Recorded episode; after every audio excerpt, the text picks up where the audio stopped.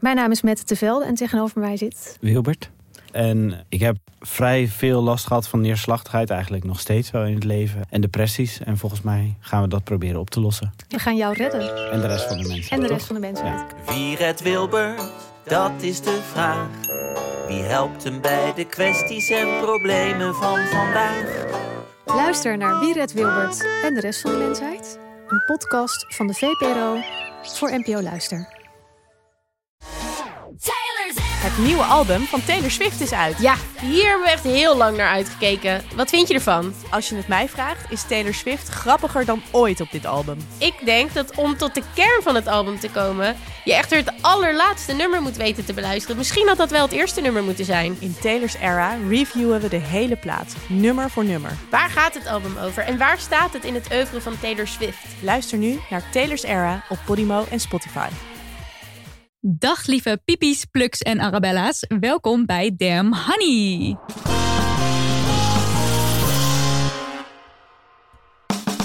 De podcast over shit waar je als vrouw van deze tijd mee moet dealen. Mijn naam is Nidia. En ik ben Marilotte. En dit is aflevering 67. En vandaag bij ons in de studio is Milo Freeman.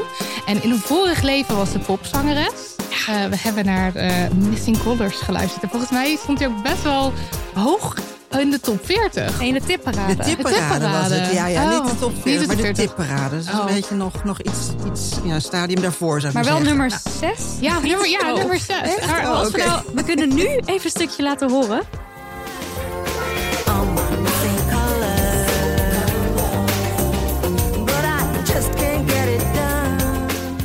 Dat was je. Dat was het. En ik zag ook ik zag een, een comment eronder, volgens mij van je zoon, denk ik. Wauw, mam, of zo staat er. Wat goed. Ja, dat is helemaal leuk. Dat zag ik ook. Maar is dat echt jouw Oh, zoon die dat er zou of heel weet je het kunnen. niet? Nou, nee, als het David de Lange was, dan was het mijn zoon. Eh, ja, weet dat ik zal- niet meer. maar Maar denk ik wel, maar we zoeken het zo weer ja, uit. Ja. Ja, op YouTube. Heel leuk. En dit was nog maar ding nummer 1 over Milo Freeman. Want eh, ze is eigenaar van een imposante collectie zwarte Barbie-poppen. Maar echt honderd, toch? 107. Ja, en over de 100 zelfs. Er Ja. staan er nu 40 in het Centraal Museum bij de expositie Voices of Fashion.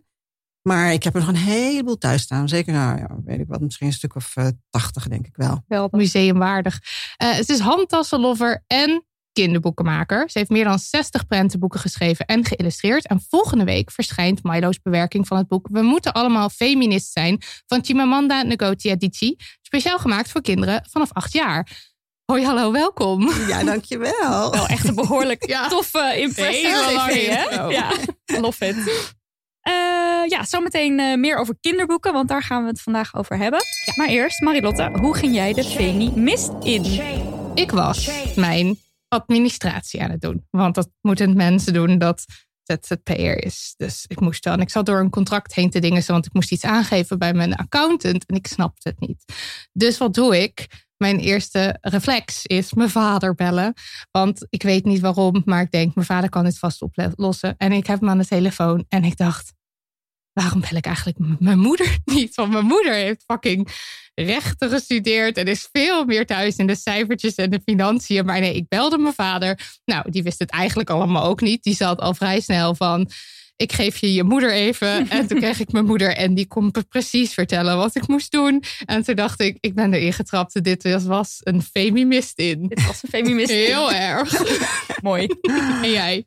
Eh, ik mocht op de radio ehm, bij eh, Miss Podcast. Dat is een programma in de nacht. Dat kan ik. Ik kan het aan zich aanraden om erheen te gaan. Maar in de nacht een uur lang een gesprek voeren is niet echt iets wat ik goed kan. Heb ik. eh, Ik moet nog, dus Gemerkt? me niet bang maken nu. Eh, maar je kan terugluisteren voor de mensen die het leuk vinden. En het ging dan over alle geluiden uit mijn leven. En ook bijvoorbeeld geluiden van feminisme. Of wat ik dan, waar ik aan moet denken bij geluiden aan feminisme. Ja, echt leuk. Heel leuk. audioportret Ja, krijg je het dan. is, het is Ja. heel tof. Maar eh, ja, dat was dus s'nachts van 1 tot 2. Nou, ik ga om 10 uur naar bed, dus je begrijpt, ik was al moe. Maar dat gaat helemaal niet over mijn feminist. Dat gaat erover dat ik van tevoren even stond te douchen. En toen kwam ik onder de douche uit. Toen dacht ik, nou, wat zou ik aandoen? En toen dacht ik, oh, het radio. Ik hoef er toch niet hot uit te zien. Ik doe wel gewoon een trui aan. Nou. En ik doe geen make-up Nou. op of iets. Niks was minder waard. Eh, ja, nee, er werd wel gefilmd uiteindelijk. Maar dat, dat maakt natuurlijk helemaal niet uit. Maar het gaat meer om het idee dat je dus Ja. denkt... oh, ik moet er hot uitzien. Als er een camera is. En wat, Wat ging er door je heen uit? toen je de camera zag? Shit, Oh, dat maakt- er niet hot uit. Nee, Nee, nee. Daar kon ik ook wel om lachen. En ook meteen toen ik het dacht, dacht ik, oh, denk ik dit weer. Dit slaat nergens op. Milo. Ja, ja, ik moest heel erg lang nadenken, moet ik jullie eerlijk bekennen. Want eigenlijk dacht ik eerst van, oh, wat was ook weer mijn meest feministische... Oh nee, minst. Oh, Ja. minst, minst. Oké, nou goed. Je mag ook het meest Ja, feminist meest. wat Nou, je Oké, wil. begin ik even met meest. Ja. Oké, want dat, eh, dat was... eh namelijk, ik had een printer gekocht. En die heb ik helemaal alleen geïnstalleerd. Nou, dat vond ik echt precies, hè? Ja, Ja, maar printers zijn ook wel Die van alle elektronische hel. apparaten Verschrikkelijk, het toch? allerergst. Ja, echt. Dus ik had het helemaal alleen gedaan. Werkte, alles perfect. Nice. Nou, echt lekker bezig, Milo. goed gedaan, meisje. nou ja, maar toen dacht ik dus, oké, minst, minst twee. Toen dacht ik, weet je wat, ik ga het dus eventjes aan mijn man vragen. En toen dacht ik van, dat vind ik eigenlijk ook Dat is heel grappig. feminist. Heel grappig. Dat is echt een mindfuck. Ja, precies. Dus ik dacht, nou oké, laat ik dat gewoon als mijn minst feministische eh, actie. eh, Heel grappig. Dat is erg week, hilarisch. En heeft hij, heb je het ook gevraagd uiteindelijk of niet? Ik heb het gevraagd. Hij kon er ook niet op komen. Ah, kijk. nou, Nou, dus het dat kan dan wel weer goed. een goed teken zijn, ja. absoluut. Tijd voor post. Post, ja. Eh, eerst, zoals altijd, een leuk bericht. Hallo, lieve meiden. Naar aanleiding van jullie aandacht voor endometriose, dat was in aflevering 51 met als gast Angelique Houtveen, heb ik na ruim 15 jaar buikpijn eindelijk de diagnose gekregen. Ook mijn huisarts zei dingen als: dat is menstruatiepijn, neem een pilletje. Na jullie uitzending werd mij duidelijk dat er meer aan de hand is en dat ik er echt voor moet vechten. Ik ben inmiddels geopereerd en word behandeld en hoop na jaren van tergende buikpijn op een beter leven. Zonder jullie had ik nog lopen tobben en ik hoop dat dit in de toekomst vrouwen bespaard kan blijven. Liefst Sarah. Tof hè? Ja, ik, bedoel, ik vind het echt heel kut dat je zo lang hebt rondgelopen met die klachten en zo afge, afgewimpeld werd door de, je huisarts. Maar wat ontzettend fijn dat, dat het zo'n weet. aflevering dan je ogen opent en dat je het nu weet. Ja. Ja, zeker. Eh, ik Ja, mailde ja, er nog goed. even van, eh, mogen we het voorlezen? Eh, en wat, wat fijn dat we een bijdrage hebben kunnen leveren. En toen mailde ze nog terug van, nee, niet een bijdrage. Het is echt dankzij jullie dat ik op mijn strepen, weet je wel, dat ze er echt kon zeggen van, nu is het Nou, klaar, nu wil ik echt onderzoek ernaar. echt geweldig. En ik heb toevallig dus ook weer een vriendin die dan aan mij vertelde dat ze al 15 jaar of langer, dus met hele heftige buikpijn rondom de menstruatie rondloopt. En die huisarts had dus ook gezegd van, eh, oh de pil, maar dat wilde ze niet. Oh spiraaltje, wilde ze ook niet. En ze heeft dan nu een afspraak bij de gynaecoloog. Maar toen zei ik ook tegen haar van, heeft je huisarts iets gezegd over endometriose? En zei ze ook, nee, wat is dat? Ik heb er nooit van gehoord. Dus ik heb haar ook meteen die alles zo- ja, nou ja, misschien Ja. is het iets heel anders. Je weet het niet. Maar dat een huisarts dus meteen komt met eh, pil of, eh, of spiraal. In plaats van, oké, maar waar komt die pijn vandaan dan? Hoe, hoe kan dat nou? Ja, Ja. dat vind ik toch wel weer bijzonder. Terwijl we ook Zo gewoon nu geleerd hebben dat de pil de boel eh, echt kan onderdrukken en het allemaal nog erger kan maken. Dat is Ja. echt, eh, nou, Oké, dan eh, de, het poststuk van de week. In de vorige aflevering met Fatma Gensch hadden we het over moederschap. En toen lazen we een brief voor over trouwen. En over alle verwachtingen die mensen van je hebben als je trouwt. En alle vragen die dan aan je gesteld worden. Daar kregen we weer een reactie op. En die brief, daar ga ik nu een deel van uit voorlezen. Iets anders wat bij jullie niet aan bod is gekomen. Maar waar ik zelf nog het meeste last van heb gehad. Is de vraag, wat doe je met je achternaam? En dan vooral het uitblijven van diezelfde vraag aan mijn man. Blijkbaar is er in een deel van Nederland nog steeds de verwachting dat de vrouw, als ze trouwt, haar achternaam verandert of dat op zijn minst overweegt. Terwijl al sinds 1994 uit vier opties gekozen kan worden door beide partners die het huwelijk aangaan. En daar heeft ze ook een bron bij gestuurd, die zal ik wel eventjes in de show notes zetten voor mensen die daar iets meer over willen lezen. Mijn wens was om elkaars achternaam aan te nemen om onze verbinding, maar ook de gelijkwaardigheid daarmee uit te drukken. Helaas was dit voor mijn man, of toen vriend, geen optie. Wat ik heel jammer en heel moeilijk vond. Ik heb me erg alleen gevoeld in de beslissing, niet goed wetende wat te doen. Pas tijdens onze trouwceremonie heb ik de knoop doorgehakt en ter plekke besloten zijn naam aan te nemen.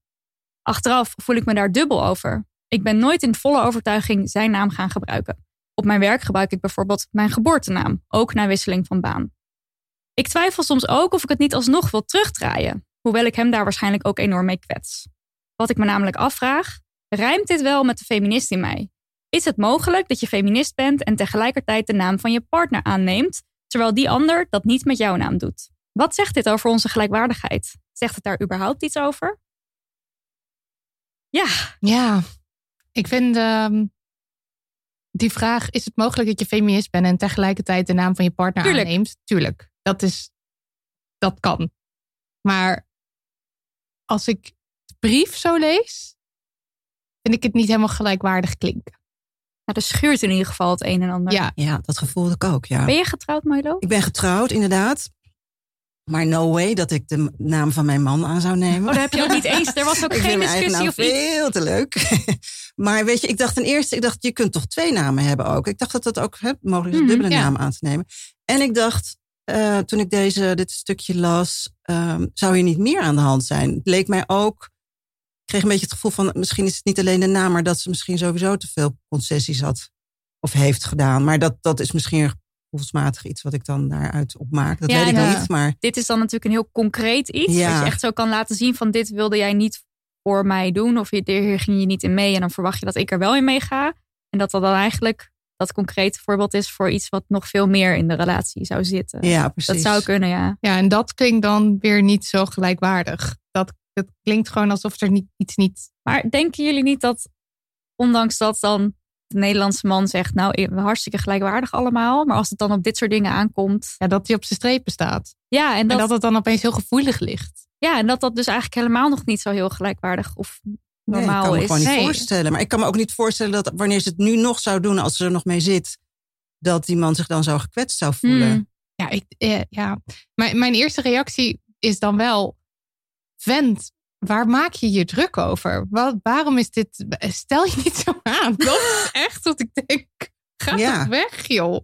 Ja, alsof, je, alsof, alsof het iets afdoet aan wie jullie zijn. Als, als de ene, ene, ene naam niet Ja, aangenomen we weten dat niet, hè? Want ze zegt, ik denk dat hij dan gekwetst zal zijn. Maar we weten het niet zeker. Maar het lijkt dus ook alsof het niet alsnog een onderwerp is waar nu nog over gepraat kan worden misschien. Dat het meer in haar hoofd zit dan dat ze Ja, dat met, zou kunnen met elkaar erover kunnen hebben. Ik zit gewoon gelijk heel hoog in mijn emotie. Maar er staat ook helaas was dit voor mijn man toen vriend geen optie. En ik ben dan heel benieuwd wat, Ja. waarom het dan geen optie was. Is dat, wa- was dat dan omdat hij dat gewoon echt niet wilde? Of was er echt een reden waarom het niet kon of zo?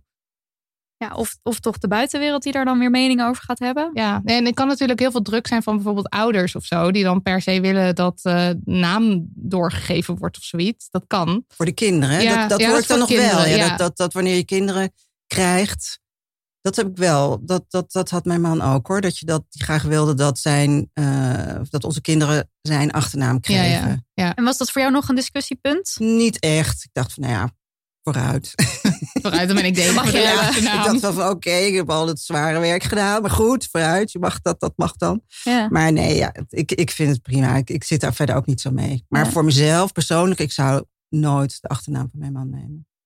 Milo dat- Freeman is ook echt een Ja. de coole naam natuurlijk. Ja. Droom dat- als je dat, zo eh, heet. Maar, maar los daarvan lijkt het me ook heel raar om opeens een andere naam te hebben. Maar goed, daar kunnen mensen natuurlijk zelf voor kiezen. Het is, ja, het is gewoon wel, wel interessant dat een man dan zegt nee, dat niet. Want de- haar voorstel was om beide namen te doen, toch? Ja, allebei beide namen, toch?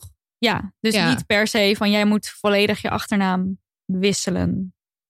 Dat was het voorstel van de man? Ja, dat, dat- nee, man? Van mijn haar. wens was om elkaars achternaam, oh ja, elkaars achternaam aan te nemen. Ja, dat kan op meerdere manieren geïnterpreteerd worden. Ja, Ja, achternaam ruilen. Bedoelt ze dat? misschien bedoelt ze. Oh. Dat is ook Dat grappig. is ook wel grappig, ja. Ja, Mag dat? Want dat is toch fantastisch. niet dat een dat van de vier opties. Ze zegt er zijn vier opties. Nou, dat zou ik heel grappig vinden. Behalve dan dat ik mijn naam niet af zou willen staan. Ik wil gewoon altijd Hagen heten, ook denk niet. ik. Ja, Ja, ik ben gewoon zo gewend aan deze naam. Ik leef er al 33 jaar mee. Ik hoef daar helemaal niet... eh, Maar ik zou toch het onderwerp eens opgooien thuis. Als, het je, als, je, als je ermee zit, waarom zou je er dan niet eens een keer over Ja, en ik praten? neem aan dat als, als de enige, eh, het enige wat nu hier in de weg zit, is dat hij zich misschien gekwetst voelt, waarvan we dus nu niet zeker weten of dat inderdaad zo is. eh, dat hij dan daar wel overheen komt. Of zeg maar op een gegeven moment. Als dat blijkbaar zo'n Tuurlijk. issue is dat hij er niet overheen komt, dan lijkt me dat er ook iets anders aan de hand is. lijkt me ook. Ja, tuurlijk. Oké. Oké. Jij trouwens, nog één ding wil ik zeggen. Want we, hadden, we kwamen laatst eh, iemand tegen, Ja, ik ook uitgesproken feminist. en zij is zwanger en er komt een kind aan. En er was dus discussie over de achternaam. En Marilotte die bleef maar schreeuwen, was in het park. Je geeft hem niks! Je geeft hem niks! Het wordt gewoon jouw achternaam. Je geeft hem niks! Maar ik voel, zeg maar, ik probeer me echt in te leven. Maar dit is denk ik mijn mannenhaat die Oh, opborrelt. Ja, toch wel, hè? Daar is hij weer. Hardcore, Marilot. Ja. Hardcore. dit, is, dit is dat stukje mannenhaat dat het niet onderdrukt kan worden. Het spijt me, mensen. Oké. Ja.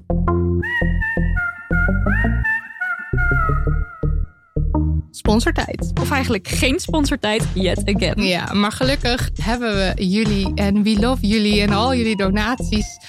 En, en, Daar en- kopen we nu ons brood van. Ja, dat is zo. Ik sneed laatst een brood en toen dacht ik, dit hebben we gekocht van de donateur 3, Ja. dit is van donateur 815. Echt heel fijn. En eh, om jullie weer te bedanken, hebben we natuurlijk nieuwe bonuscontent online gegooid eh, vorige week, afgelopen vrijdag. Ja, daar vallen tranen. Dus als dat je niet overhaalt om een maandelijkse donatie aan ons te doneren, dan weet ik het ook niet meer. Ik ook niet. Het gaat over jouw coaching sessie als mensen willen weten van het tranen. Geef ik iets Oh meer ja, context nu. het is, ik praat over eh, best wel openhartig over wat er allemaal naar boven kwam tijdens mijn coach, coaching sessie. Wat heel nuttig en fijn is voor mij. Dus mocht je daar geïnteresseerd in zijn, doneer een euro of drie of vijf per maand via petje.af slash damnhoney. En dan krijg je toegang. Ja, en dus eh, om de week een bonusaflevering. Ene week echte aflevering, andere week bonusaflevering. Petje.af slash damnhoney.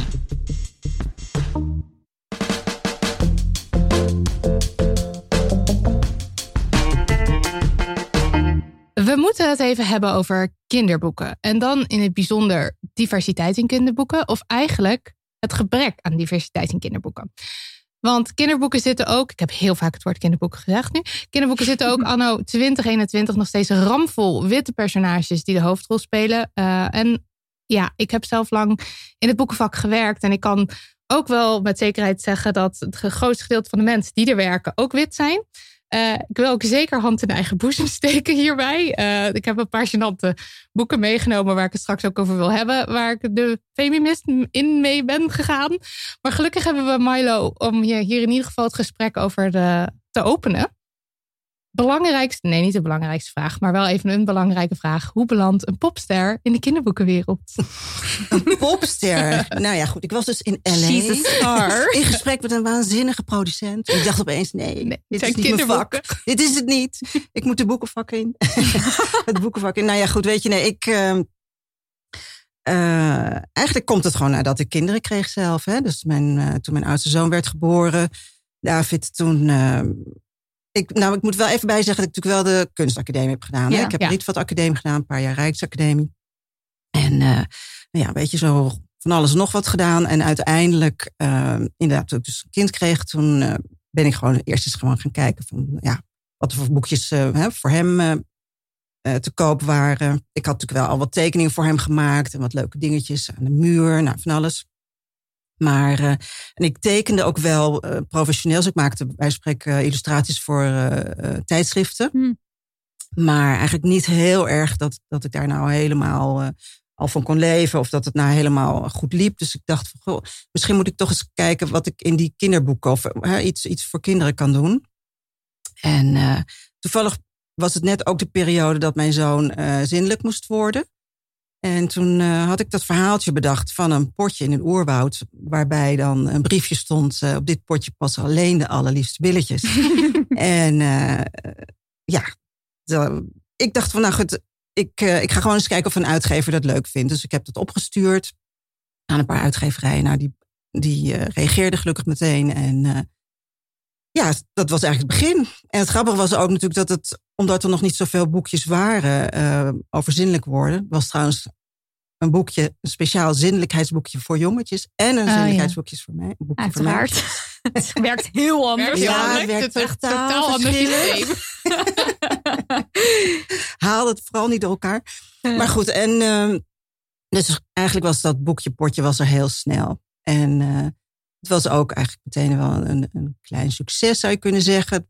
Het eh, werd goed ingekocht door de bibliotheek. Nog En- steeds is het ook En het is nog steeds in druk. Ja. Dat is ook wel bijzonder, hè? na 20 jaar, ruim 20 jaar. een klassieker. Eh, Met recht. echt een klassieker. Ja, en er komt Ja. elke, elke keer weer zo'n nieuwe stroom aan kinderen Gelukkig die zindelijk wel, moeten ja. worden. Dus dit blijft gewoon moet- het is blijft geplast in de markt. Ja. Absoluut. Dus ehm, ja, dat was eigenlijk het begin. En ook het begin van het idee of het gevoel van... God, dit vind ik echt het allerleukste om te doen. Om te, ja, te tekenen voor kinderen, om verhalen te bedenken voor kinderen. Voor te lezen voor kinderen, want dat hoort er natuurlijk ook bij. is toch wel ander publiek dan. Uh, ja, totaal. Podium, ja, precies. Ik, ik had echt het gevoel van, nou, dit, ik heb mijn plekje gewoon gevonden. Dit is gewoon uh, ontzettend leuk om te doen. Oh, wat fijn. Ja, dus dat, uh, dat is eigenlijk het begin. En hoe ziet dan het leven van een kinderboekenmaker eruit? Want je wordt wakker en dan ga je, ga je dan naar een studio of Nee, ik word wakker. Ja. ik sta op. Het is een beetje een droombaan in mijn uh, beleving ja, een is het ook wel hoor. Ik sta op en dan maak ik koffie. En dan uh, loop ik naar beneden. En dan heb ik beneden mijn werkkamer. En dan ga ik eerst nog een beetje, een beetje rommelen. En een beetje hè, nieuws kijken. En een beetje op Instagram, Facebooken. En dan uh, ga ik achter mijn werktafel zitten. Dus ik heb mijn werkkamer in, mijn, in huis. Dus ik zit meestal eigenlijk gewoon in mijn uh, ochtendjas uh, achter mijn werktafel te tekenen. Nou, en dan om een uur of elf zou je, zou je kunnen zeggen, dan slenter ik weer naar boven en dan ga ik weer koffie zetten. En dan denk ik van, nou, ik ga eens even stofzuigen of even iets doen, weet je wel zo. Nou, dan ga ik weer naar beneden. En soms blijf ik de hele dag gewoon zo in mijn... ja, het is natuurlijk nu ook met corona. Ja, dat is anders, ja. Hè, dus dat... maar veel scheelt het ook eerlijk gezegd niet hoor. Ik herken dit heel erg hoor. werksituatie voor en na corona. En um, nou ja, goed, dat is wanneer ik echt bezig ben in een boek. En, uh, maar wat uh, ook een groot deel van mijn werk uitmaakt, wat ik ook ontzettend leuk vind, is het uh, voorlezen op mm. scholen en bibliotheken. Dus dan, ehm, ja, dan moet ik het huis uit en dan ga ik lekker met de trein naar school ergens in het land. Voorlezen aan kleuters. Zo leuk. Zo ontzettend leuk, ja. Oh ja, en dat is natuurlijk nu, nu ook niet echt aan de hand. Niet echt. Nou, ik heb ja. een paar scholen inmiddels wel kunnen zien, toch? Paar, uh, uh, nou ja, na de lockdown. En, uh, maar dat was dan ook wel weer ontzettend leuk. Het is gewoon, ja, het leukste publiek wat er is. Die ja. zijn gewoon zo ontzettend lief ook. En zo spontaan en zo. Ja, en ook als ze het niks vinden, dan uh, draaien ze zich gewoon om. En dan, uh, weet je wel, ze gewoon helemaal zichzelf eigenlijk. Heel eerlijk ja. publiek ook. Hoe oud zijn de kinderen ongeveer die je voorleest? Uh, tussen de vier en de zes. Oh ja. ja. ja. Ik doe ook wel peuters, dan hè, de peuterspeelzaal. Want ik heb ook een serie boekjes voor kleinere kindjes ook nog. Maar het meeste is toch zo tussen vier en zes jaar. Ja. Krijg je ook het meest bij de hand de respons van waarschijnlijk. Van vier en zes. Tussen ja, ja, weet je, wat, ja, bijvoorbeeld vragen stellen, dat kunnen ze nog niet echt. Dus als je zegt van, van heeft iemand een vraag, dan gaan ze, gaan ze het gewoon over een oma hebben. Of oh, ja. over de marmot of wat dan ook. Ja, dat vind ik gewoon eigenlijk veel leuker dan een vraag. Ja, zoveel verhaal vertellen. Dus wat dat betreft, uh, ja, ik vind het echt geweldig. Het, is, het blijft gewoon, nou ja, ik doe het nu misschien bijna 25 jaar, maar het blijft gewoon ontzettend leuk om te doen. En, en waar haal je waar haal je nu je inspiratie vandaan? Want ik kan me voorstellen dat toen je kinderen klein waren, dat je dan dacht, oh, dit speelt en dit speelt, maar nu zijn ze ouder. Ja. En, uh, maar blijft het stromen? Ja, het blijft eigenlijk stromen, omdat inmiddels, uh, ja, inderdaad, vroeger waren natuurlijk de kinderen klein en dan keek ik een beetje zo wat, wat zij zeiden of hun onderlinge relaties, daar maakte ik natuurlijk dan verhalen over. Maar op de een manier heb je toch altijd antennes uh, openstaan, zou je kunnen zeggen, voor onderwerpen. Hè, dus vorig jaar bijvoorbeeld, toen mocht ik het prentenboek voor de kinderboekenweek maken. En uh, toen had ik eerst, ik had eerst een onderwerp wat ik eigenlijk ook nog steeds wel wil doen. Maar ik wilde eigenlijk een onderwerp of een boek maken over de tijd van Rembrandt. En dan wilde ik eigenlijk, omdat in mijn buurt waar ik woon, ik woon in de Nieuwmarktbuurt. Daar schijnen in de tijd van Rembrandt ook heel veel zwarte mensen gewoond te hebben. Dus kleine, nou ja, in ieder geval, dat het leek me heel erg leuk om daar een boek over te maken. Maar goed, ik, toen kwam ik opeens een, een bericht tegen op Facebook over twee jongetjes in Amerika, in, in het zuiden van Amerika, die, een wit en een zwart jongetje, die vonden dat ze een tweeling waren. Een jaartje of vier, vijf zijn ze. Nou, zijn nou iets ouder. Miles en Tanner heten ze. En, uh, want in Amerika heb je heel veel verschillende soorten dagen. Je hebt, nou ja, weet ik wat, uh, hair day en, en uh, van allerlei dagen. Maar je hebt ook twin day. Mm -hmm. En dan mogen kinderen dus hetzelfde gekleed naar school. En het witte jongetje had tegen zijn moeder gezegd: van, Nou, ik heb nu een jongetje in de klas zitten, die lijkt echt sprekend op me. en uh, die, we willen gewoon heel graag samen hetzelfde gekleed naar school. Dus had zijn moeder gezegd: Nou, dat is goed. En dan koop ik voor hem ook uh, dezelfde kleertjes die jij uh, dan aan gaat trekken. En toen kwam ze op school met die kleertjes. En toen zag ze dat het een zwart jongetje was. Dat vond ze zo leuk dat, dat ze daar natuurlijk een post van had gemaakt en op Facebook gezet. En toen ik dat zag, en dat was het was, um, nou, het was nog niet voor die hele George Floyd um, zaak, maar wel toch dat er al veel meer gesproken werd over Black Lives Matter. Dus ik dacht, ja, dit is eigenlijk zo'n mooi voorbeeld van verbinding. Weet je wel, twee kinderen die, die uiteraard wel zien dat ze niet dezelfde uitskleur hebben, maar gewoon zoveel overeenkomsten zien en zoveel, zo'n goede, leuke vriendschap hebben, dat ze zichzelf gewoon een tweeling. Heel vanzelfsprekend. Dus ik dacht, dat moet, een, eh, dat moet gewoon een boek worden. Ja. Weet je, dus op die manier kijk ik eigenlijk, Ja. nou ja, niet heel bewust, maar dat, dat komt dan toch binnen als het eh, een goed onderwerp lijkt te zijn. En, eh, en Arabella, hoe is zij? eh?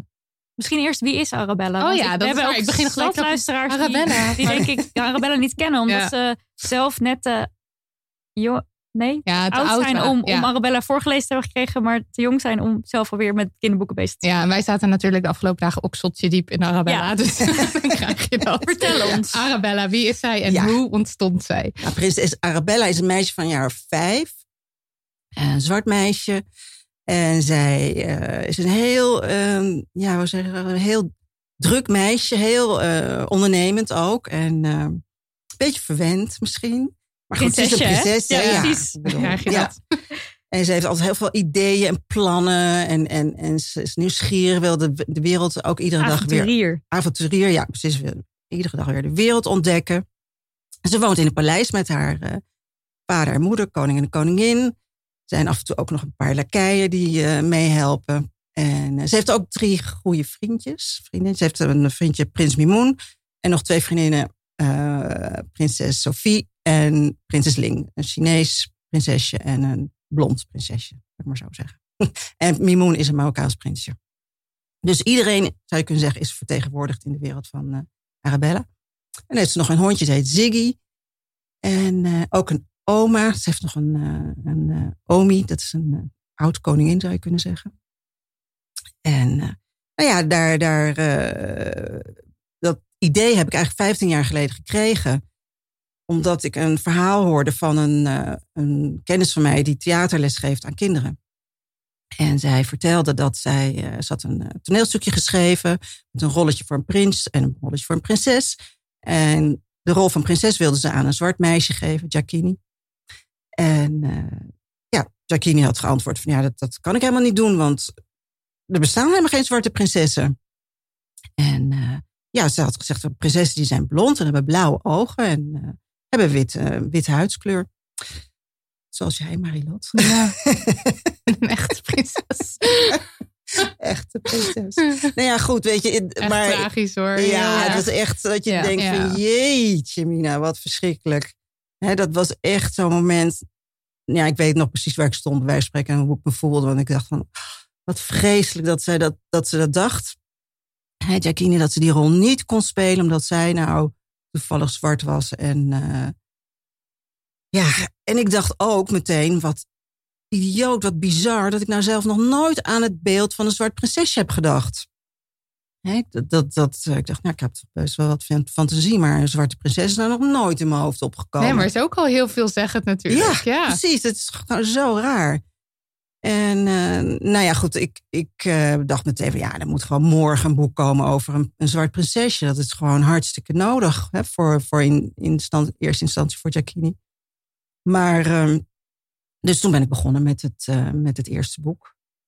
En reageerde de uitgeverij meteen enthousiast? Ja, toch wel. In die zin dat, dat ehm, ik had het eerst aan een paar Nederlandse of if- nou, aan één Nederlandse uitgever gestuurd en die wilde het doen, maar die zei van ja, we zitten met de planning, kan pas over een jaar. Toen dacht ik van ja, dat kan helemaal niet. Het duurt veel te lang. Het moet morgen in, in de winkel Ja, liggen, ja. weet je wel. Dat is gewoon zo belangrijk. Dus toen ben ik uitgeweken naar België en daar eh, heb ik het aan de Eenhoorn gestuurd. Dus, En, voor eh, de mensen die dat niet weten, heel grote ook grote uitgever. ook ja. hier in Nederland. Ja. En ehm, die kon het veel sneller doen. Die, zijn ook, eh, die hebben, hadden ook een drukkerij erbij. En nou ja, die, voor hun, want zij geven eigenlijk ook wel een beetje, zou je kunnen zeggen, een beetje elitaire boeken uit. Dus nu minder natuurlijk, maar destijds ook. En, eh, maar het grappige was dat de uitgeefster, Marita Vermeulen, was toen net, eh, had zij een groepje eh, asielkinderen bezocht. Met, haar Mhm. eigen, met, haar, met boeken van hun eigen fonds. En die voorgelezen aan die kinderen. En die kinderen hadden er eigenlijk helemaal niks mee. Dus ze was eigenlijk gefrustreerd teruggekeerd naar het kantoor. En daar lag net dat idee van mijn Arabella. Dus dat was, was ook nog eens een perfecte timing. Ja. En eh, nou ja, dus het is bij de Eenhoorn uitgekomen. Dat is eh, precies 15 jaar geleden. En inmiddels zijn we 15 boeken verder. En wat was het eerste, eh, Arabella en... Prinses Arabella is jarig. Dat was oh ja, de, eerste. Ja. ja, leuk. Want jij hebt heel veel voorleesbundels samengesteld, Ja, ik zit dus nu te denken. Eh, ik, ik heb voorleesbundels samengesteld. En dat zijn, het zijn er zes. De- Het grote voorleesboek voor rond de drie, vier, vijf, zes, zeven. Vijf zijn het er. Het zijn er vijf. Ik kan heus wel tellen. en eh, ja, ik zat daar dus ook eens eventjes. Want eh, dit was nog eh, voordat ik het feministische licht had gezien. Dus ik zat net eens eventjes. Ik heb al die boeken thuis liggen. Ik zat net eens even te kijken naar. ja, hoe heb ik dat dan eigenlijk gedaan? Ja. Heb ik een beetje daarop gelet? Echt nul. Het zijn allemaal, en het is ook wel een beetje, het is natuurlijk een beetje omdat ik eh, aan het begin kende ik überhaupt nog geen mensen. Dus je wordt een beetje een soort van in zo'n poeltje van auteurs en illustratoren gegooid van, oh kijk daar is en kijk daar is. Maar ik weet ook wel echt dat ik er echt niet op gelet heb en dat ik het nu veel beter zou doen. Maar het is allemaal hartstikke eh, wit. Het is door witte mensen gemaakt, door witte mensen getekend. Eh, misschien met hier en daar een uitzondering kan. En, en dat is mijn persoonlijke dieptepunt. ehm, er zit één verhaaltje bij van Jacques Vriends. Nou moet ik even kijken hoe die heet. En eh, dat gaat over twee kinderen die. Ja, de titel is ook een bruin meisje. En het gaat dus over twee witte kinderen die een bruin meisje, of die een meisje van kleur, eh, omdat zij gepest wordt door iemand over haar kleur, gaan helpen. En ik White dacht, Savior in kinderboekenvorm. ja, en ik las dit. En ik dacht, oh wat schattig. Twee kinderen gaan een meisje helpen. Dus ik had dat erin gedaan. Nou, ik heb het geweten hoor. Want eh, op eh, een forum, marok.nl, eh verschenen er op een gegeven moment screenshots van het verhaal. En mensen waren echt heel boos. En ik begreep er niks van. En ik werd ook de, op Facebook werd ik ehm, aangeschreven door de, een moeder, een Turkse moeder, die eh, het verhaal had voorgelezen aan haar kinderen. Of tenminste, die niets vermoedend was begonnen aan het verhaal. En die ook En opeens zeg maar, dacht- opeens dacht: wow, wat krijgen we nou? Want hier wordt een meisje afgerekend op haar kleur. Waarom zou je dat willen lezen? Dus die had volgens mij, zij schreef zij ook in haar eh, bericht van: eh, ja, ik heb het verhaal zelf maar al een beetje verzonnen, zo voorgelezen en het anders, anders afgemaakt. En toen ik dat las, dat is denk ik mijn moment geweest van: oh my god, ik heb dit met een hele witte blik bekeken. Want het is helemaal niet leuk als je een Turks kindje bent en je leest dit. Ja, en sowieso, je leest dus nooit over jezelf. Nee. En als je dan leest over dan jezelf... word je gepest omdat je een, een eh, Ja. andere kleur dan wit hebt. Dat is meteen problematisch. Ja, en eh, dit was wel, ik bedoel, die, ik ja, ik ben haar best wel dankbaar eigenlijk dat, eh, dat zij mij dat bericht heeft geschreven. Want het was echt ehm, eye-opening. Maar ik vind het wel treurig dat dat dan weer zo had moeten gebeuren. Ja. Eh, en ik denk dat ik dus een voorbeeld ben, zoals vele witte mensen, die dan toch denken: eh, ah, is toch leuk verhaal, is toch gewoon gezellig, lief verhaal. Waar heb je het over? Ja. Ja, Hoe lang was dit geleden? dit is denk ik 2014. Ja. En maar het er- verhaal is wel heel oud, want het is een verhaal uit de jaren 80. Oh, oké. En eh, ik, ik mocht ook verhalen zeg maar, van vroeger weer recyclen. Ja. Dus ja, weet ik veel. Ik ben een onwetend type wat dat dan erin pleurt. En eh, nee, maar ja, is wel echt eh, kwalijk. En ik denk dus dat er een soort van herschreven versie ervan nog steeds in staat. Ehm, In een nieuwe druk bedoel je? ja, waar ik ook niet zeker weet of ik het daar helemaal mee eens ben. Maar ehm, Maar Ja. hoe, hoe staat het boekenvak er nu voor? Want dit is 2014. Dit is 2014. Ja, nou ja, wel iets beter. Wel iets beter. Kijk, als je naar de verhoudingen kijkt van, van de, de, hè, de hoeveelheid, laten we zeggen, zwarte kinderen die er zijn, dan is er nog niet, hè, naar verhouding zijn er niet genoeg boeken, zou, zou je kunnen Ja, zeggen, voor Ja, ik hun. had hè? daar statistiek over gelezen. Want Ja? Leiden heeft daar groot onderzoek naar gedaan. De Universiteit Leiden. En dat klopte inderdaad eh, niet als je de cijfers naast elkaar legt. Van hoeveel kinderen van kleur zijn er dan. Versus hoeveel eh, personages van. En dat gaat er denk ik niet eens over hoofdpersonages. Nee, precies. nee, dan gaat het ook over bijpersonages, de denk ik. bijfiguren, Ja. ja, precies. Ja, want Ja. het zijn nog altijd, denk ik, witte personages die de avonturen echt beleven. Ja. En dan hebben ze een soort sidekick. En dat is dan nog wel eens een- iemand van kleur. Ja, precies. Dat ja, is ze ook hadden, zo. ze hadden eh, 2053 personages in 64 boeken. Daarvan hadden ze dan de huidskleur eh, kunnen vaststellen. Daar was 84% was wit en 16% van de personages had een kleur. Dus dat is natuurlijk veel te weinig. Ja, Ehm, en eh, kijken, ja, als je kijkt naar 0 tot 5 jaar, dan zou je verwachten dat zo'n 19 tot 28% van de personages niet wit is. ja. Als je het Ja, maar statistiek dat- wise, ja, ik, ja, dat vind ik ook ben ik gewoon ook niet zoiets, helemaal mee eens hoor. Maar zoiets raars dat dat dan helemaal zou moeten kloppen. nee, maar het is wel, laat wel zien dat het nog niet eens daar is. Ja, oké, Nee. dan wel. Maar eh, als, zeg maar deze, als deze statistieken zouden kloppen, zou ik het nog steeds heel weinig vinden. Klopt. Ja. Ja. Ja. dat is ook zo. Nee, maar goed, de, de bewustwording is er en er wordt natuurlijk ook aan gewerkt, maar het gaat, het gaat wel langzaam. Dat is Ja. natuurlijk zo. Ja. Ja. Ik merk, eh, kijk, er zijn natuurlijk eh, eh, schrijvers zoals Brian Elstak en Reza Kartozen-Wong, die, die ook schrijven en, en er zijn ook illustratoren. Die werken, je hebt natuurlijk die geweldige organisa- organisatie Rose Stories. Hè, die, Ja. daar werk ik ook als coach voor, die echt heel erg zijn best doet om schrijvers en illustratoren van kleur in de markt te zetten. En ik denk ook dat daar werken ook mensen van kleur. Ja, precies. Dus dan dat is het ook. in hè? de basis ook al veel ehm, inclusiever natuurlijk. Als je gewoon, als je er niet naar hoeft te zoeken. Want je hebt die blinde vlekken al veel minder. Ja, nee, dat is ook zo. Dat scheelt ook enorm. Nou ja, er wordt natuurlijk veel vertaald ook. Hè. Dus er komt ook wel, eh, komen ook vertalingen eh, naar Nederland. Dus het gaat wel beter, maar het, gaat, het, is wel zo. Gaat Het gaat langzaam. wel langzaam. Ja. Ja. En heb je een idee waarom dat in Nederland zo is? Dat het zo langzaam gaat? ja, dat weet ik eerlijk gezegd niet helemaal. Nee, dat vind ik best wel moeilijk. Ik hoor bijvoorbeeld wel van witte auteurs soms dat, eh, dat ze het ook wel spannend vinden. Dat ze Mm. ook wel bang zijn om fouten te maken. Of eh, af, dat ze afgerekend worden als er iets niet helemaal klopt.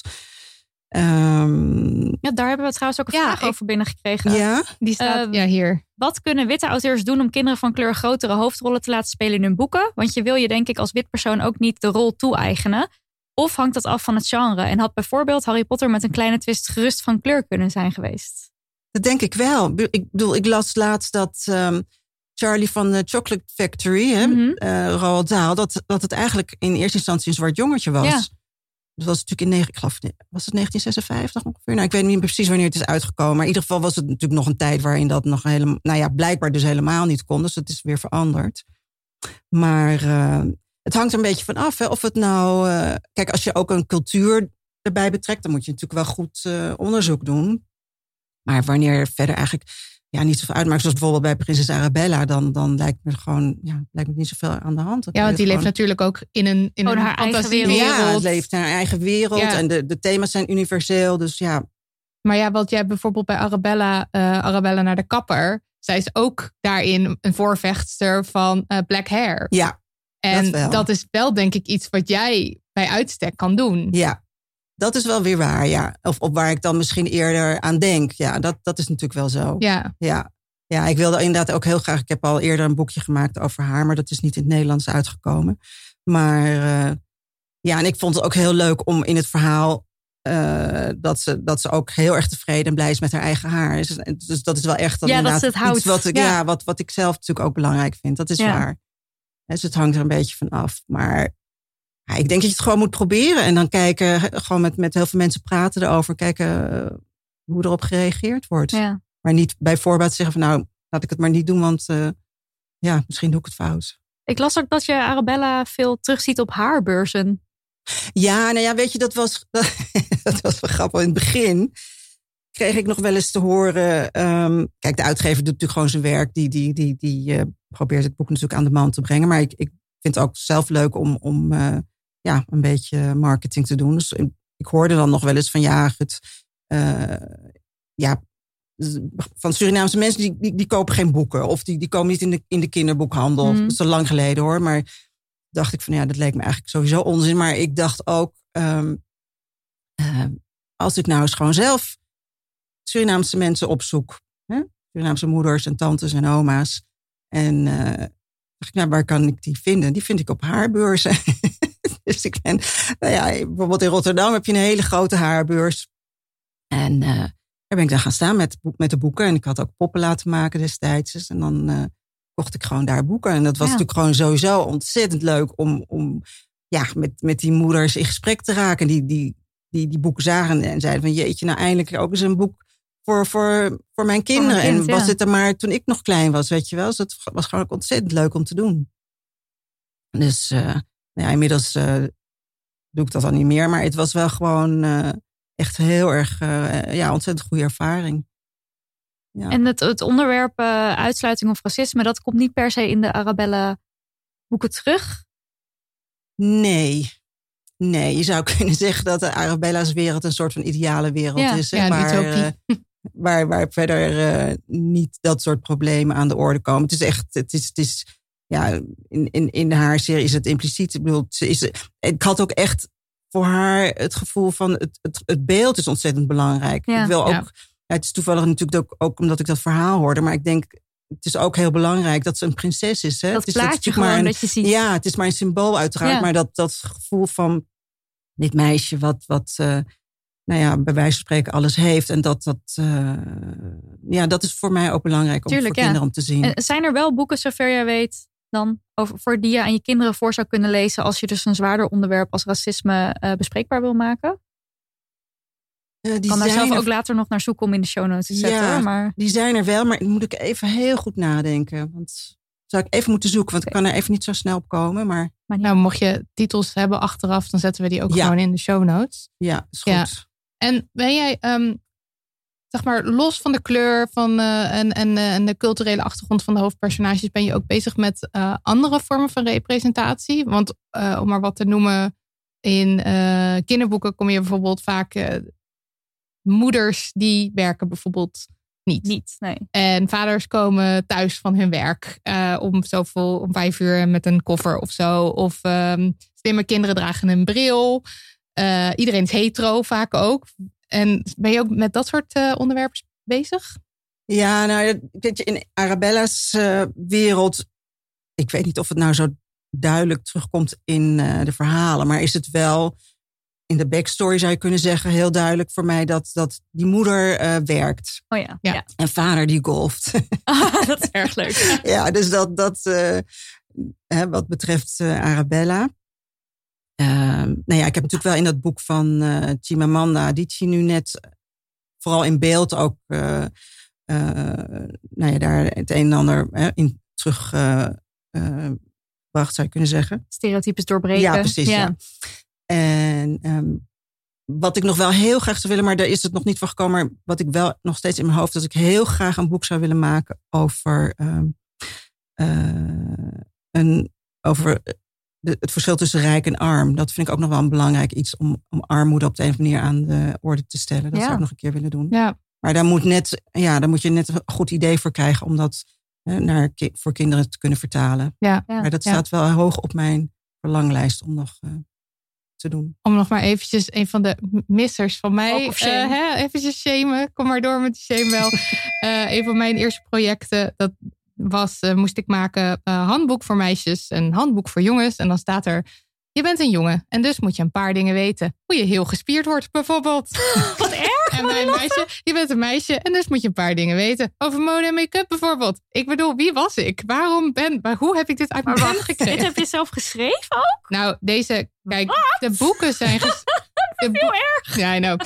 Ik heb, ik heb al deze emoties nog het al gehad. Ja. Vandaar dat ik hier heel rustig zit. Eh, maar de boeken zijn geschreven door auteurs. Ja. Maar ik moest natuurlijk eh, naar aanleiding van de binnenkant van, van wat er in het boek staat, een flaptekst schrijven. Oh, oké. Ja, ja, Dus ja. daarom heb ik dat gedaan. Maar ook dat had gewoon beter gekund. En ik had ook gewoon kunnen zeggen: waarom maken we niet een handboek voor kinderen? Weet je wel, of, of voor gewoon een handboek voor het leven. Ehm, en ja, de, de binariteit van dit en dat jongens stoer zijn. Want er staan ook, hier staan allemaal dingen over eh, latte macchiato's en, eh, en, en, en jongens en liefde en make-up. En die, die- al die, die jongens, die mogen allemaal leuke dingen doen. Die Zeg. mogen de wereld ontdekken. Die mogen de wereld Ja, ontdekken. precies. En die zijn stoer en die houden haaien, beren en krokodillen van hun lijf, weet je wel. Dus het is, wat, wat doe je met een bloedneus?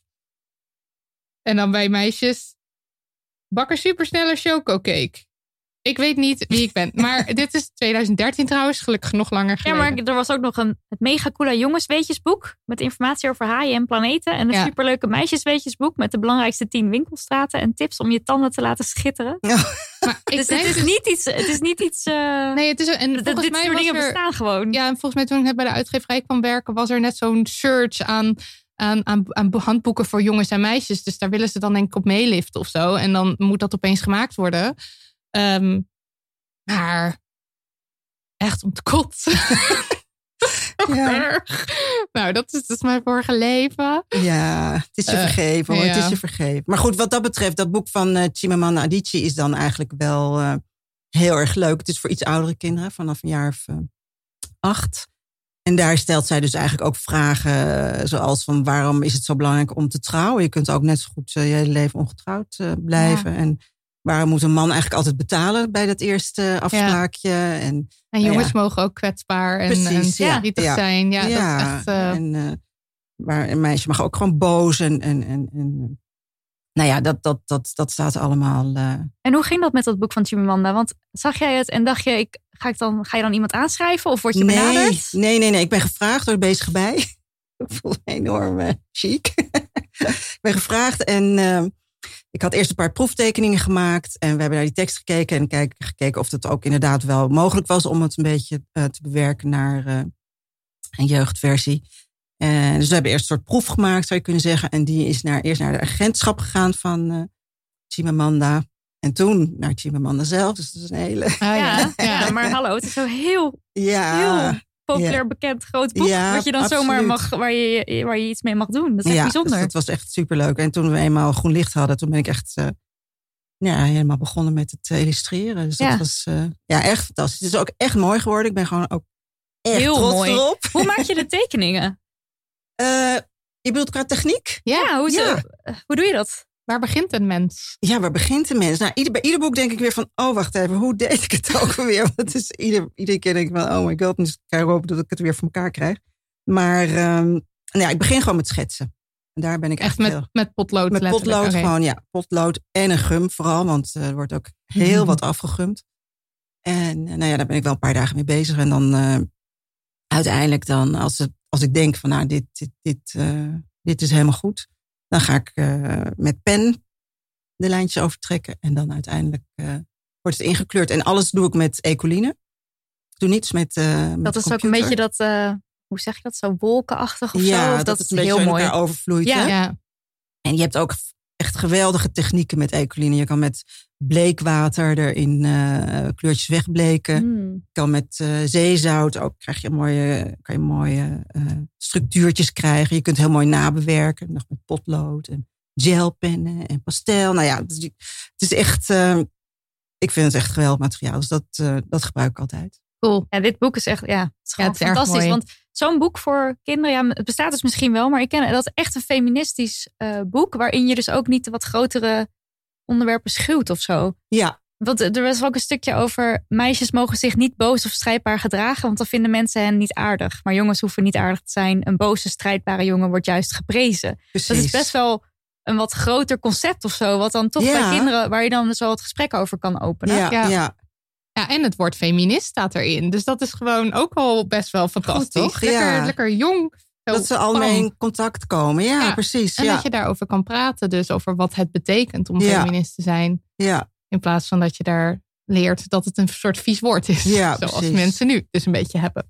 Ja. En- ja, en ik vind het einde ook mooi. Hè, dat ze schrijft eh, dat ook ouders inderdaad eh, moeten kijken naar wat kinderen kunnen. Wat ze, wat ze graag doen, waar ze goed in zijn. In plaats En van dat aanmoedigen in hè, plaats dat van aanmoedigen. opdringen. Ja. Of, Mhm. of het nou een jongetje of een meisje is. Dus eh, nou, ik heb er echt ontzettend veel plezier aan gewerkt. Ik vond het ook leuk een beetje abstractie erin te verwerken. Dus dit was echt weer even een andere... Zou dit, kan dit ook nog internationaal Ik hoop gaan? het. Want het is natuurlijk, daar, daar leent... Maar dat is... Dat, dat- heeft al grootste ja, maar Ja. dit is toch gewoon... Ja, dit is ik fantastisch. hoop dat het eventjes Ja. lekker wereldwijd wordt opgepakt ja, hoor. ja. Ja, Arabella is wereldwijd opgepakt. ja klopt. Want ja. in hoeveel landen kunnen mensen nu over haar lezen? Nou, ik geloof dat er ongeveer elf, elf landen zijn en misschien zeven of acht talen. Want Oh ja. het is eh, natuurlijk in meerdere Engelstalige landen, dus Australië en eh, Engeland, Amerika. Maar eh, ja, zo ongeveer. Dus het is, ja, je kan het best wel een beetje wereldwijd noemen. En ook een aantal landen in eh, Afrika, dat vind ik natuurlijk ook heel erg leuk. In Kenia, Zuid-Afrika. Nigeria natuurlijk ook. En heb je dan Dus- al die versies Cool. ook thuis liggen? De meeste wel, ja. Ja. De meeste wel. Ik heb ook, even kijken. Nee, oh nee, dat niet. Dat is van Potje. Nee, ik wou zeggen, ik heb een Hebreeuwse versie. Maar nog niet van Mm. Arabella, maar wel van Potje. Dat je zo van eh, achter naar voren leest. Maar goed, nee, die, die buitenlandse versies zijn altijd ontzettend leuk natuurlijk. Ja, En ik, ja, dat is natuurlijk ook fantastisch als dat weer zo op de deurmat valt. Weer Ja. een vertaling, hallo. ja. En je hebt ook, eh, wil ik ook e- e- even noemen, eh, over dames en tassen. Ja, trouwens. Eh, dat is ja. weer- ja, die hebben we ook nog. En wat echt een heel leuk boek is. En waar je allemaal verschillende vrouwen hebt. Nou ja, je hebt een kleine beschrijving van ze. En met hun handtas heb je ze getekend. Ja. En eh, ja, die is gewoon Ja. heel mooi. Ja, Dat ik moest van Rihanna lachen tot- om, ehm, om eh, Coco Chanel, die haar tas had een schakelketting. En dat vond ze dan feministisch, want dan kon je een sigaret en een glas in je hand vasthouden. Want vroeger moest je je handtas nog dragen. ja, ja, een glas champagne en een sigaret. Ja. Ja, ja. wat grappig was, ik, ik, ik kreeg het eigenlijk het idee een beetje door die serie van ehm, Bedtime Stories for Rebel Girls. Ja. Hè? Nu heb je natuurlijk ook de Nederlandse versie daarvan. En eh, ik dacht van ja, dat zijn natuurlijk allemaal geweldige vrouwen. Maar ik, ik denk altijd van ja, maar er zijn toch nog veel meer geweldige vrouwen. Dat zijn natuurlijk allemaal uit de wetenschap, uit de politiek. En natuurlijk fantastisch en allemaal gigantisch. Maar ik dacht van ja, het zou eigenlijk ook wel heel erg leuk zijn om het ehm, aan iets te koppelen wat ik zelf ook leuk vind. Bijvoorbeeld handtassen of nou, iets met mode. En dan merk je eigenlijk, omdat ik natuurlijk ook moest gaan zoeken. En ik wil natuurlijk ook weer heel veel diverse vrouwen daarin eh, laten voorkomen. Dat, ja, dat gewoon ook, ook die vrouwen ook fantastisch zijn. En ook echt van die badass figuren die gewoon geweldige dingen doen. En het is heel leuk om weer nieuwe vrouwen te ontdekken waarvan ik nog nooit had gehoord. Ja. Ja, de, ik zit hier ook weer nu doorheen. Denk ik, oh ja, en wie is dit dan? En Ja, dat. En dan, precies. En dan klein, klein, want dat kleine stukje tekst, dat maakt dan weer net genoeg om nieuwsgierig te worden. Ja. En weer verder daar weer. Ja. Dat is net de bedoeling. Dat Ja. je ze even opzoekt en denkt van, goh, wat leuk. Die, daar ja, heb ik nog nooit van gehoord. En ja, dus op die manier... eh, ik ben nu bezig met een vervolg over dames en sieraden. En dat is ook Mm. weer heel erg interessant. Weet je, er zijn natuurlijk zo fantastische, ook etnische sieraden. En, en, en nou ja, natuurlijk ook heel veel gebruiken en rituelen die ook een beetje uitgestorven raken. Maar het is gewoon leuk, denk ik, ook voor jonge vrouwen, jonge meisjes, om eh, daarover te lezen. Ja. Dus, Ja. Dan wil ik het toch even over de Barbiepoppen hebben. Want het gaat nu een beetje ook over mode en sieraden en zo. Want hoe is die fascinatie ontstaan? Ik vind het geweldig. Ja, nou, het is allemaal, komt allemaal uit mijn jeugd. Want eh, Toen heb je dat gemist? mijn of? oma had een, had een Barbiepop. Nou, echt. En daar mocht niet mee gespeeld worden. Die stond op Oh. de kast. Oh, was voor dat de chic. Die was voor de chic, ja. En er mocht alleen maar naar gekeken worden. mochten we niet aankomen. Maar eh, nee hoor, ik had, niet per se een obsessie met Barbies. Maar ik vond het grappig, want mijn dochter kwam... Nou, misschien een jaar of zeven of acht geleden... met een eh, eh, soort van surprise thuis. Die had, hadden vriendinnen voor haar gemaakt. Een schoenendoos. En daar stond een witte en een zwarte Barbie stonden erop. En haar cadeautje zat dan in de schoenendoos, zou ik maar zeggen. En nou ja, die zwarte Barbie, ik had echt iets van, wat is dat nou? Ik heb nog nooit een zwarte Barbie gezien hier in Nederland. Eh, laat staan in de winkel. Ja, dat is dus zeven Ja. jaar geleden dan, hè? Waar ja, we dat het is echt nog niet zo lang geleden hoor. Maar ehm, En hoe staat het er nu dan eigenlijk voor in winkels in Nederland? nou, in de winkel niet, maar online wel. Je kunt ze online kopen. ja, maar, ja. ja. maar in de winkels, daar komen de kinderen. Ja, ik heb, ik heb ze nog niet in de winkel gezien hoor. Nee. Nee. Maar goed, weet je, ik, ik dacht wat grappig. En, en toen dacht ik, ja, ik ga gewoon eens kijken op Marktplaats. Mag, mag ik dat zeggen? Ja, alles mag zeggen. je zeggen. Niks is verboden. Gelukkig. nou ja, op Marktplaats. En toen, eh, nou ja, kwamen ze opeens naar boven. Dus dacht ik, nou, ik ga hem gewoon, ik ga die kopen en die en die en die. Ik vind dat zo leuk dat je Niet denkt, meer dat gewoon. Niet meer opgehouden, ja, echt. Maar ja, ik vind het gewoon, ik vind het gewoon zo leuk om al die verschillende type Barbies te zien met hele mooie afro's of dan weer met stijlhaar en, en allerlei verschillende tinten, weet je wel, en een geweldige fabulous outfit. Ja, Nou ze hebben echt de Ja. meest fantastische Ja, outfits aan, zag ik. Dus eh, ja, ik vind het gewoon hartstikke leuk. Ik, iedere ochtend het staan in mijn werkkamer. Kom ik binnen en dan denk ik van oké, wat ziet dit er weer ontzettend leuk en gezellig uit. Weet je, ik kan er echt enorm van genieten. Ja, want jij hebt het echt heel professioneel opgesteld, toch? Met uh, ja, helemaal foto's. met- museaal, ja. met plankjes. Zo. Ja, Ja. nou ja, museumwaardig. En Ja. daarom staat de helft daar nu ook Ja. in, eh, in het Centraal Het Museum. Centraal Voices Museum, of ja, voor Voices of Fashion. Ja, Ja. Dat, we zaten nog te kijken, maar ja, daar mag je natuurlijk nog niet heen. Maar Nee. tegen de tijd dat het mag, dan gaan we er zeker Ja, weer even een sticker aan ja, geven. want die Ja, eh, expo is ook, ziet er geweldig uit wat je er online dan van mee kan krijgen. Ja. Heb, je- mocht jij wel daarheen? nee, ik, ma- ik Oh. schijn wel eventjes naar binnen te mogen als ik in Utrecht ben. Dus dat ga ik wel doen Ja, binnenkort. Maar ik kon er nog niet echt eh, naartoe. ja Maar- want je eigen, eigen wil je ja, ik moet even, Ja. ik moet even Ja. zien hoor. En met- is het al zo eh, met die Barbiepoppen van dat je dan denkt van oké, nu mag ik er weer eentje kopen van mezelf? Of hoe? Nou, het gaat wel echt. Kijk, ik, ik moet je wel heel eerlijk bekennen. Ik, zit bij, ik kijk iedere dag. Ja, ja, ja. Ik ja. ben natuurlijk wel verslaafd. Laat me maar gewoon eh, eventjes toegeven. Maar ik, ik koop alleen maar iets als het echt een aanvulling is op wat ik al heb. Ja. Ik moet echt verliefd worden, zou ik maar Ja. zeggen. Echt, als ik, ik- laatst had ik laatst had ik gekocht, die had of een hele korte blonde haar en had een hele donkere huidskleur. Nou ja, e- echt geweldig. En dan geloof ik echte wimpers. Nou ja, dat was echt weer zo eentje dat ik dacht van, die moet ik hebben. Ja. Dus, eh, En is dat dan ook allemaal marktplaats of dat stel je uit? Nee, dit was, dit was volgens mij ook Marktplaats. Een Oké. enkel keertje koop ik iets op eBay. Maar, eh, nou nee, dat, ik, Ja, de dus meeste echt- Marktplaats, ja. ja, En ik ga, online. e- als het even kan, naar de Barbiebeurs. Ieder jaar. Oké, Nidia gaat ook naar de Barbie. Duidelijk aan de hand. En fun fact, je deelt je geboortejaar met Barbie. Ja, precies. Dat is toch ook weer zoiets fantastisch, moois. Ja. Ja. Ja. Oké, grote liefde voor Barbie. Oh, Grote liefde it. voor Barbie, ja. Nog heel even terug naar de boeken. Ja. Eh, want hoe kijk je naar klassiekers die bijvoorbeeld nog heel erg wit zijn, of zelfs racistisch eh, of seksistisch? Ja, zoals Pippi Langkous bijvoorbeeld, waar heel lang nog het N-woord in stond. Ja. Ja, ja, ja. Nou ja, ik denk dat, dat, dat voor mij zouden ze dat gewoon rustig mogen aanpassen. Ik bedoel, dat, hè, want Pippi Langkous is natuurlijk verder gewoon een geweldige serie en een geweldig Mhm. karakter. En ik kan me ook voorstellen, als je dat gewoon wilt voortzetten, zo'n zo'n serie, dan, dan past het even aan en dan kan je gewoon weer, Kan je weer eh, door. Ja. Ja. kan je weer honderd jaar door, zou ik maar zeggen. Ja.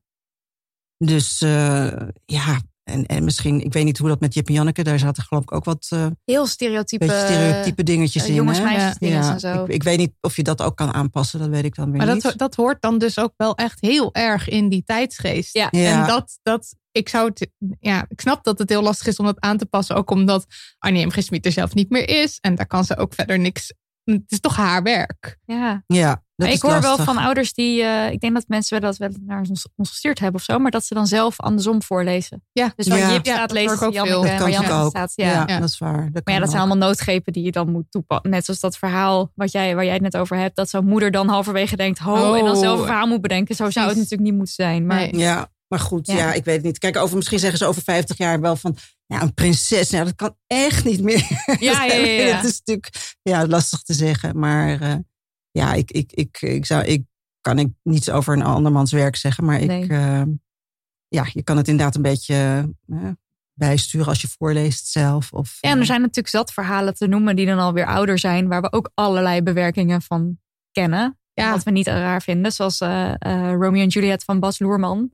Die film, Maar zo, ja. eh, wat en- zich in het nu afspeelt en waar de zwaarden pistolen zijn Ja. en wat helemaal omgeturnd is. Ja, dus waarom ja. zou je er niet mee... eh, adaptaties Ja. kun je Ja, natuurlijk altijd ja. maken. Sowieso, Ja. ja. En dan kan je zeggen, een adaptatie van Jip en Janneke. Kan je best doen, Ja. ja, denk nou, ik. Maar ik denk dat het nu nog niet mag, omdat het nog Nee, copyright precies, dat is is. Ja, natuurlijk dat ook zou kunnen, ja. ja. En wat zijn jouw favorieten? Mijn favorieten van vroeger? Eh, mag Of van nu? nu? Van nu, nou, Ja. van nu sowieso is dat eh, Julian is een zeemermin. Ja. Die vind ik echt Ik heb het opgezocht. En, topboek. en die moeten wij in onze Oh, boekenkast, Marilotte. we, Ja. Ik zal die eventjes Waar bestellen. gaat het over? Ja, dat gaat over een klein jongetje, een klein zwart jongetje, zit in de metro met zijn oma.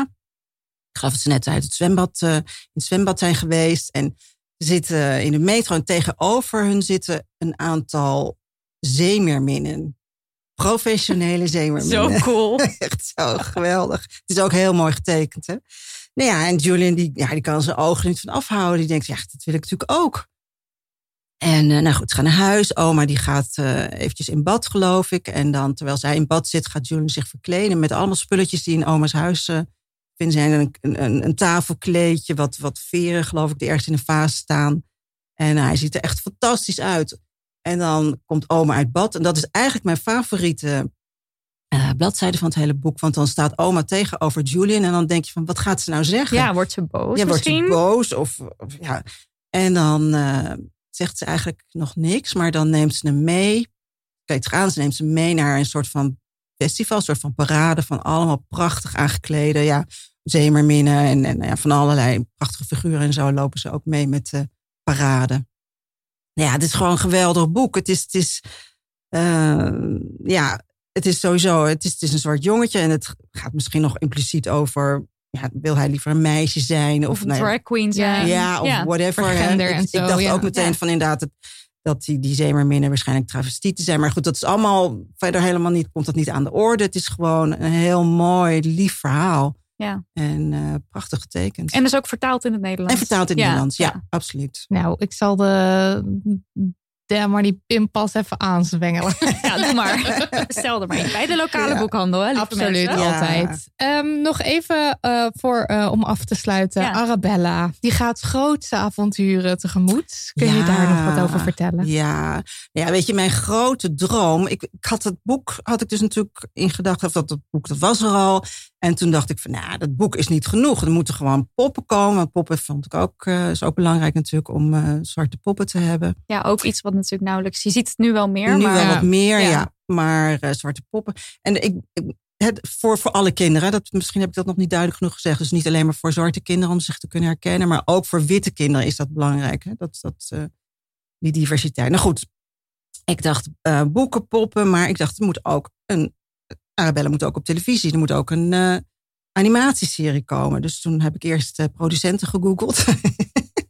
en, eh, Zo ja, begint de mens zo, dus ja, gewoon. Ja, even googlen googlen. en Ja. een mailtje sturen.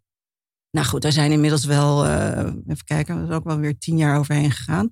Maar nu is een geweldig bedrijf, Fantavision, ehm, die gaat het doen. Die gaat natuurlijk wel het geld bij elkaar zoeken eerst. En dan hopen we zo snel. Maar ja, het duurt wel eventjes hoor. Het Maar het is wel geweldig tijd. nieuws. Maar absoluut. De er komt handtekening nog- is gezet, hè? Dat is echt ja, ja, officieel ja, ja, nu. ja, dus het gaat absoluut gebeuren. Maar wat ook nog eh, komt, is een muziek, muzikaal theaterstuk. En dat Mm. komt volgend voorjaar. In maart gaat dat in première.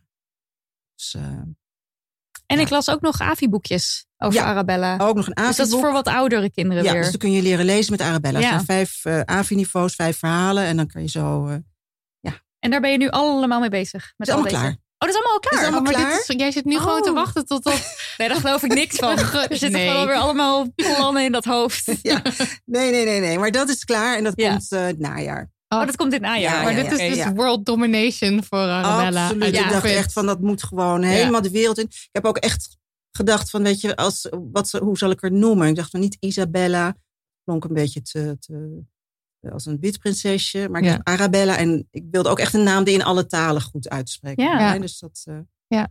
Nee, we zijn er helemaal klaar voor. Yes. Love it.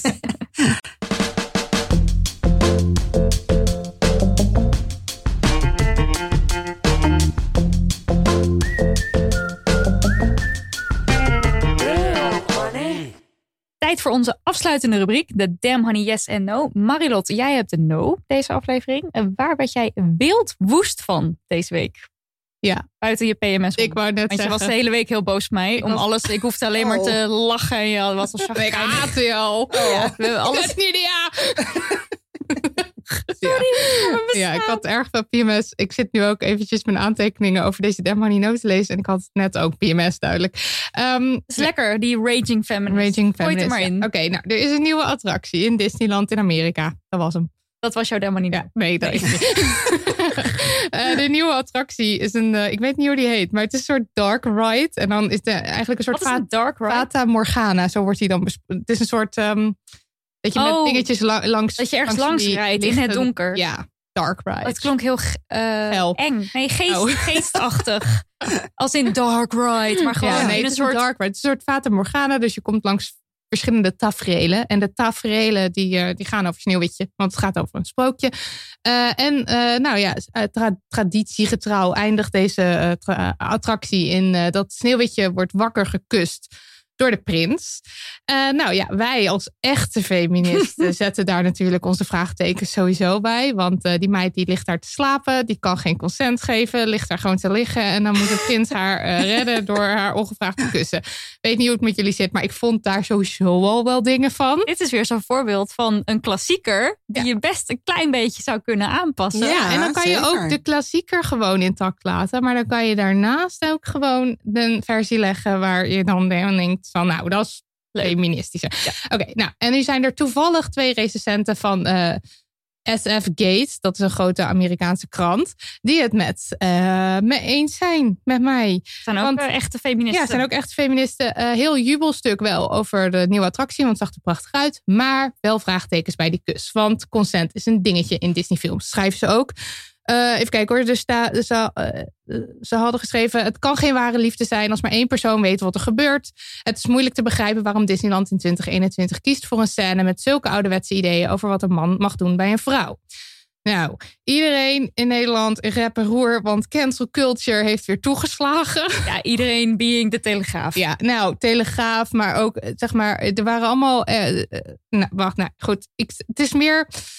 Als je het nu googelt, Sneeuwwitje kus, kom je allemaal schreeuwende mensen tegen die zeggen: cancel culture heeft weer toegeslagen. Ze slopen alles. Ze nemen ons alles af. Eh, de- waarom kunnen ze Oh ja, dit kijk niet? dat Ja, weer, dat ja. is zeg maar. Het is eh, doorgeslagen krankzinnigheid. Ja, Ik zag er ook een tweet over en toen dacht ik, oh, Disney heeft ervoor gekozen om de kus niet te laten zien en dus is iedereen boos. Nee. Is niet. Er zijn gewoon twee mensen die in een krant hebben geschreven van nou, zullen we misschien iets doen aan die kus? En dat is dan En ophef. dat is het. En toen vroeg ik me dus af, waarom, waarom schrijven de Telegrafen zo niet elke dag over ons? Want wij zeggen dit soort dingen aan de lopende band. Ja, maar Ja. nee, dit zijn dan twee. en Maar dit blijkbaar is het nieuws als SF Gate erover schrijft. I know. En eh, ik kwam net een artikeltje tegen op de FIFA, waar ze ook hebben geschreven, eh, op FIFA.nl, waar ze ook hebben geschreven over de, deze ophef. En dan staat er, dit vindt Nederland ervan. En dan vier tweets van mannen die boos zijn.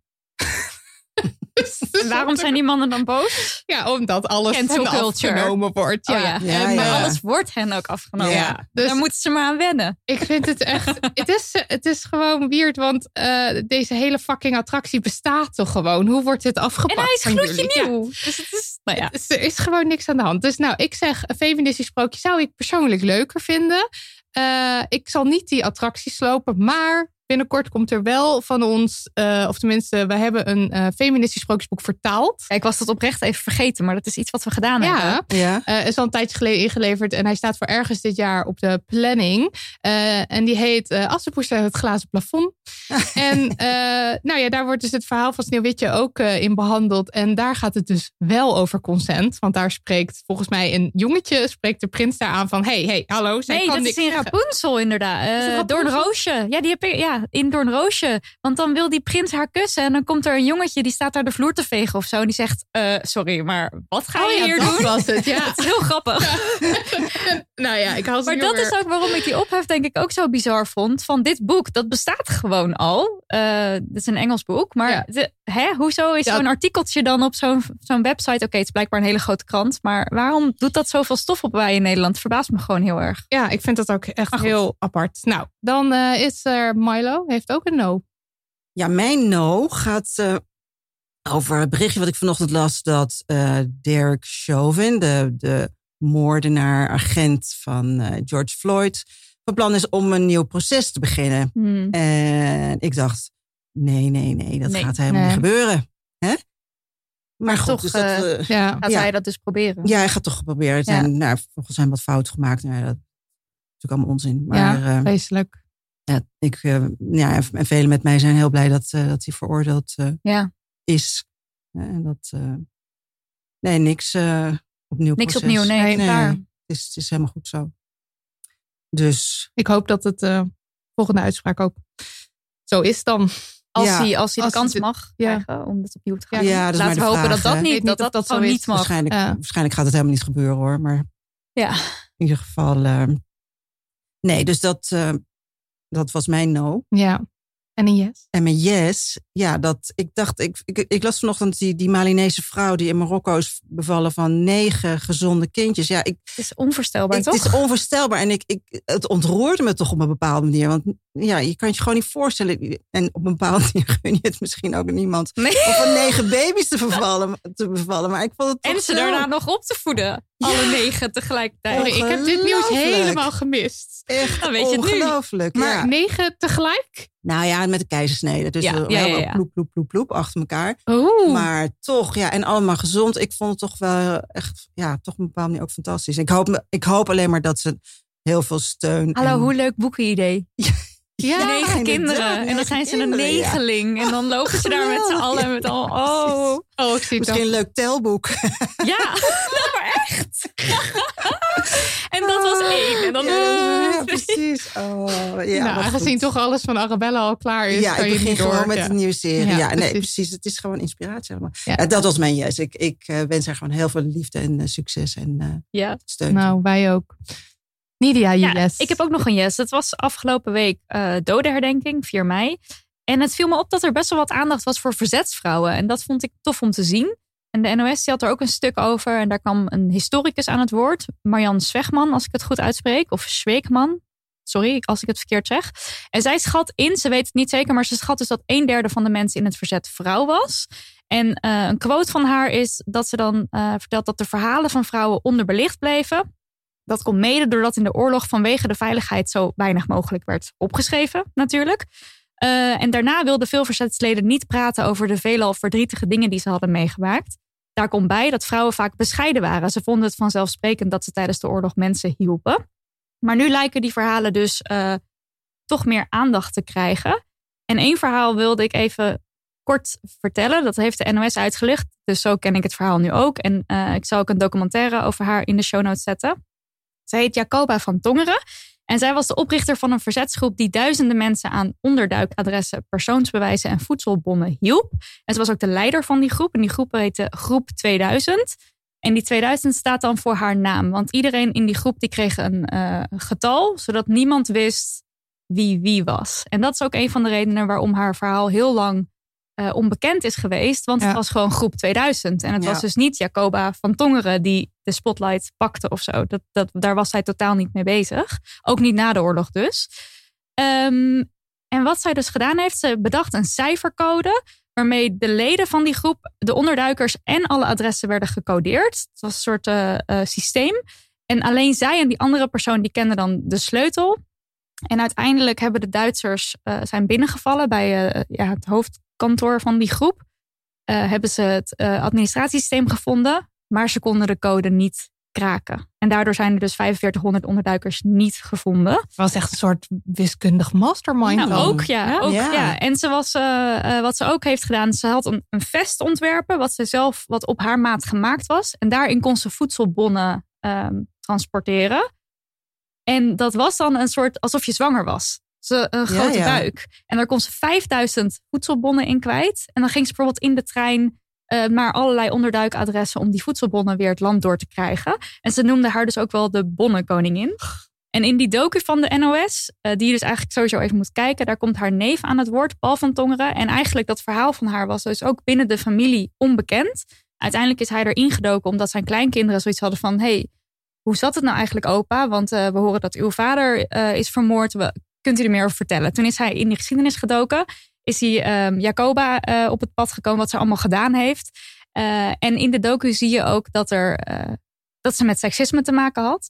En dat de grote verzetsleiders, voornamelijk mannen, dus claimden dat zij het allemaal gedaan hadden. Want zij gunden die vrouwen de rol niet. Dat is hm. iets wat Paul dan daarover zegt. Ja. ja.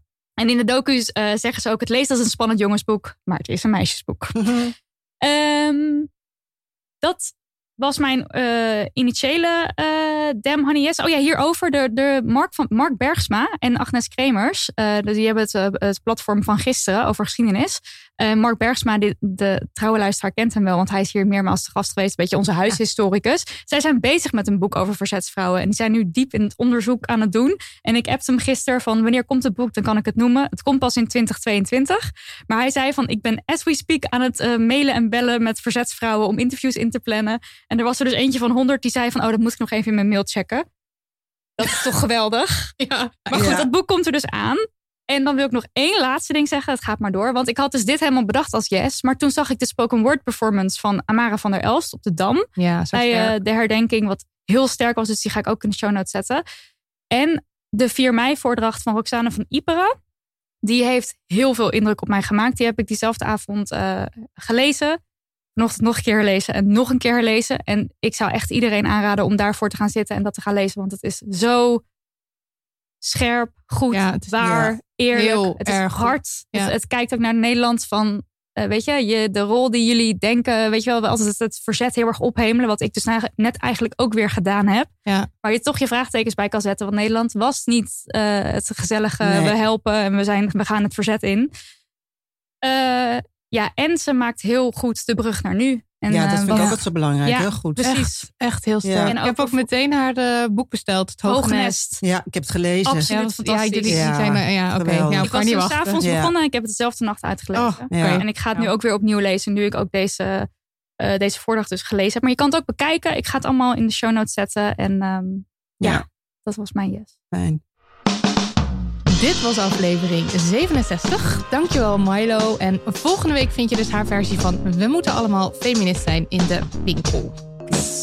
Editor Daniel van de Poppen, hallo, dankjewel voor de edit. Hallo, Daan. Jingleman Lucas de Gier. Gier. Gier. Hij heet Gier. De Gier. Bedankt voor de jingles. En website wizard Lisbeth Smit. Dank voor jullie bestaan. Lieve honingschatten aan de andere kant van de lijn. Fijn dat jullie weer een luisterend oor waren. Stuur vooral post naar info@damhoney.nl. En geld kun je kwijt op petje.af slash damnhoney. En bij een maandelijkse donatie... En bij een maandelijkse donatie krijg je toegang tot exclusieve bonuscontent. Maar kijk maar even wat je doet. Want altijd zelf weten. Doei!